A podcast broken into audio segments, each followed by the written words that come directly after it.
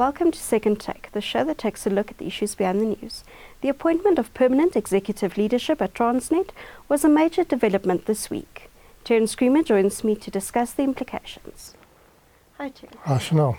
Reaction to the appointment has been broadly positive. Yes, that's correct. You know, the situation at Transnet's been quite dire over the last number of years. They've lost a lot of business, mostly to road from the rail side. There's been a lot of crime and criminality around the infrastructure, a lot of cable theft. And there's also been unhappiness, I think, from certain clients. You know, the mining industry accounts for something like 80% of the Transnet Freight Rail revenues. And over the last few years have been raising serious issues with the leadership at Transnet. And there was a major change last year with a number of resignations. And then, you know, we've had this tradition now that's built up.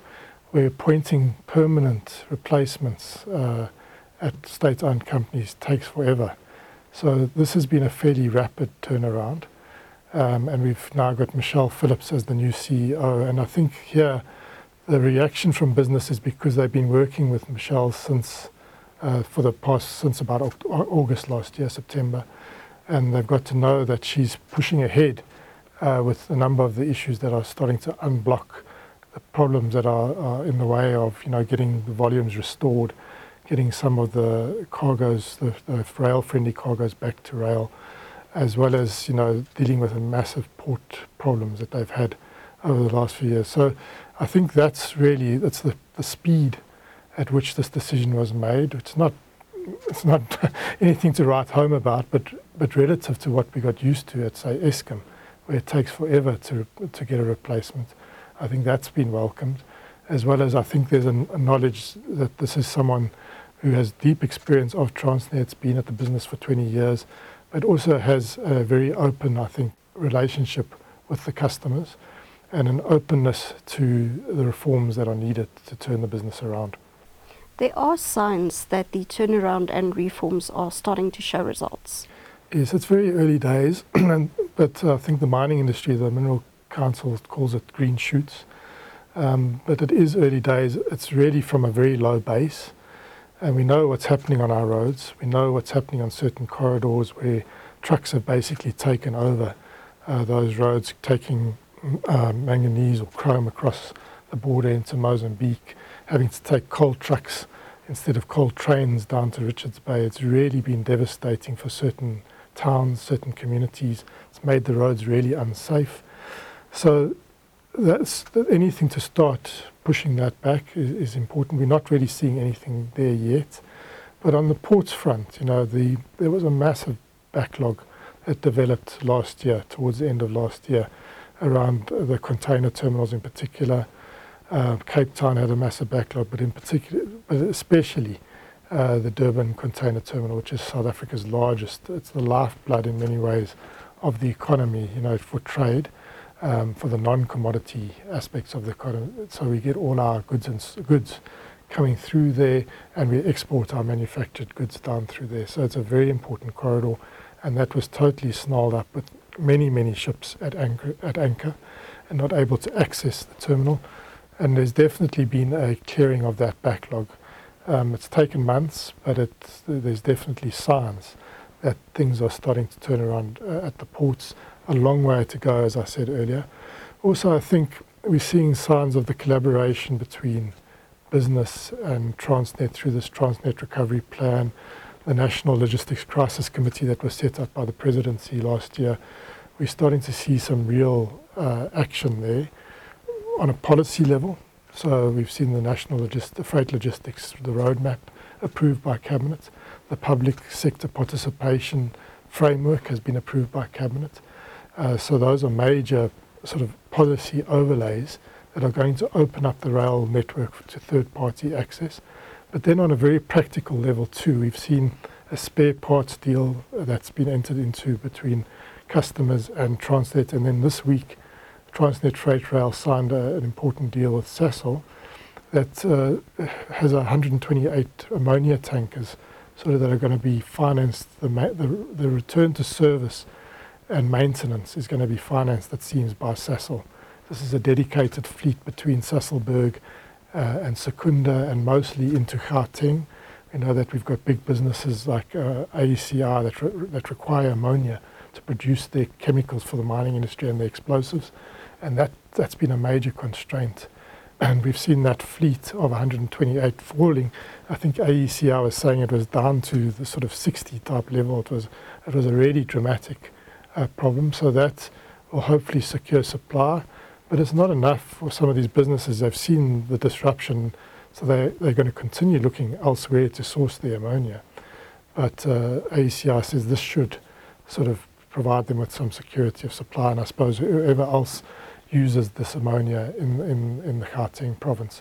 So these are practical examples where the collaboration between the private sector and Transnet Freight Rail in this instance are starting to turn that business around. So definitely there are signs and green shoots of recovery, but as I mentioned right at the start, it's early days. When are these developments likely to start having a positive impact on volumes and the economy? I think that's the next big step. And I think a lot of it's going to hinge on the rail side on third-party access.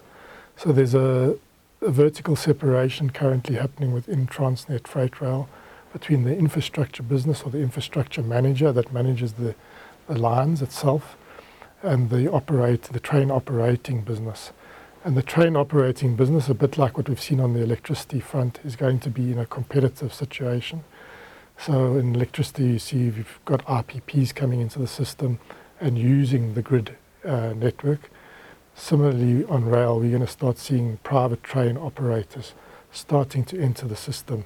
Now, the devil's always in the details, and it takes time to do these concessionings, but I think that's going to be an important next step to see how that sort of evolves and whether it starts capturing that rail-friendly traffic back to the railways. At the moment, a lot of rail-friendly traffic is on the road. I mentioned a lot of those products like manganese and chrome that are going out through Mozambique, and the coal that's going to Richards Bay on truck. That's really not ideal at all. It raises the cost.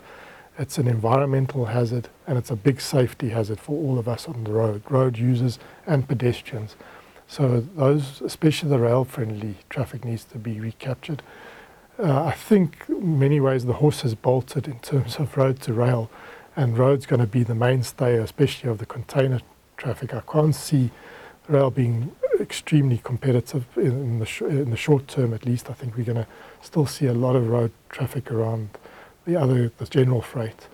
But I think on the mining type commodities, it's going to be important to start seeing that. Now, when will we see that filtering through? I think there's still some months to go before we can start seeing the concessioning, start seeing the benefits of the private partnerships like the Sasol partnership, and maybe others to come. I'm sure others to come. Those are sort of low-hanging fruit ones where there's almost dedicated lanes and dedicated fleets.